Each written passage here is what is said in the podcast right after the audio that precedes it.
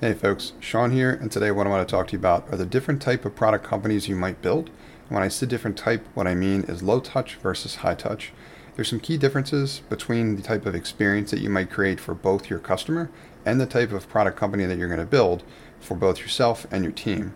And I'm going to start by kind of categorizing each in terms of what are some of the more important or typical characteristics you might see in each of these and then sharing some examples with you. I also want to talk about how you can become more of one or the other, as in you don't have to remain in either of those categories indefinitely.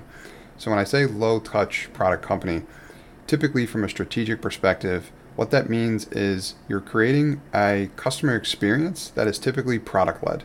And when I say product led, what I mean is your customer's first experience with your product is typically the product as in they will go right into using the software, and that's kind of their first experience with your product and your company. Also, from a pricing model perspective, low touch products often leverage simpler models, as in customers might pay the same amount on a given month or year in order to gain and maintain access to your product. Now, an example of a low touch product I would like to use is Calendly, something I've used for years. I get a lot of value out of it, and it's relatively simple. Calendly, if you're unfamiliar, it helps you with essentially that what can become a merry-go-round of trying to figure out how to get everybody synced up so they can meet at a time that's mutually available for both of them. So it helps you with managing your calendar. But the use of the Calendly product is rather simple. As such, it fits well into the low touch product category. Now, on the other hand, a high touch product, from a strategic perspective, you're usually leveraging a model similar, sim, similar to being sales led, as in your customer's first experience with your product is actually through your team. So they will meet with sales team or someone to figure out what onboarding them might look like or qualifying them as a prospect because a high touch product is typically more complex. It's got more moving parts. The whole experience is difficult to kind of just dump a customer into and enable them to be able to figure it out. Also, the product itself isn't the only thing that's more complex, almost everything is. The pricing model as well, as in Gaining and maintaining access to a high touch product typically involves multiple components. There may be an implementation fee, there may be ongoing costs, there may be contracts with commitments that may go beyond a year, so the contracts may be relatively inflexible and rigid. So those characteristics typically speak to what, what we consider to be a high touch product. An example of a high touch product in this instance might be something like Salesforce. If you've never used Salesforce before, it's a heavy duty CRM but they, as a company, own a ton of other products as well too. So navigating kind of their environment gets complex fast. As such, some of your early contact with a company like Salesforce, if you're interested in a product like that, is usually with someone on their team. Now, like I said earlier, just because your product is delivering one or the other of these type of experiences or falls into either category, either low touch or high touch today, doesn't mean it necessarily needs to stay there. I've seen products make a successful transition from one to the other, and you'll often see products trying to do that as they're kind of figuring out product market fit.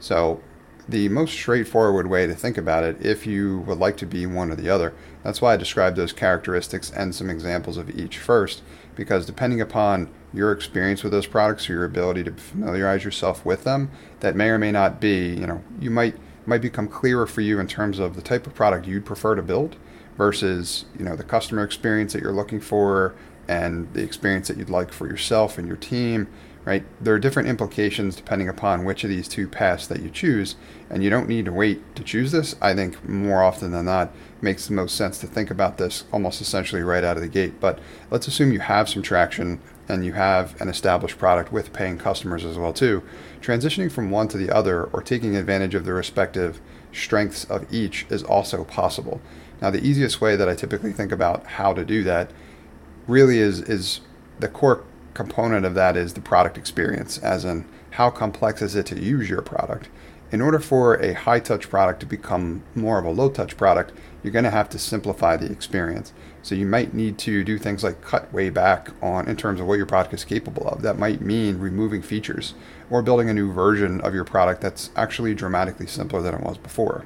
This isn't necessarily a bad strategy. There's obviously some engineering involved here, but what you can do is if you kind of got out of the gate with more functionality than you were expecting to and you have some early traction, what you what I'd recommend you take a closer look at is where are you having that traction? As in where are your customers the most active with using your product and what are they getting the most value out of? Soft circle those features and essentially do a quick, you know, mental calculation in terms of like what percentage of what your product is capable of are those features where they're getting the most value and using the most frequently and can you create a simpler product experience around just those features? If you can, that's where you have great potential to convert essentially a high touch product into a low touch product. I know on the other hand, if you have a low touch product and you kind of want to go beyond where you are, some often may want to do that depending upon if they want to raise their prices or they want to scale their product company, things like that.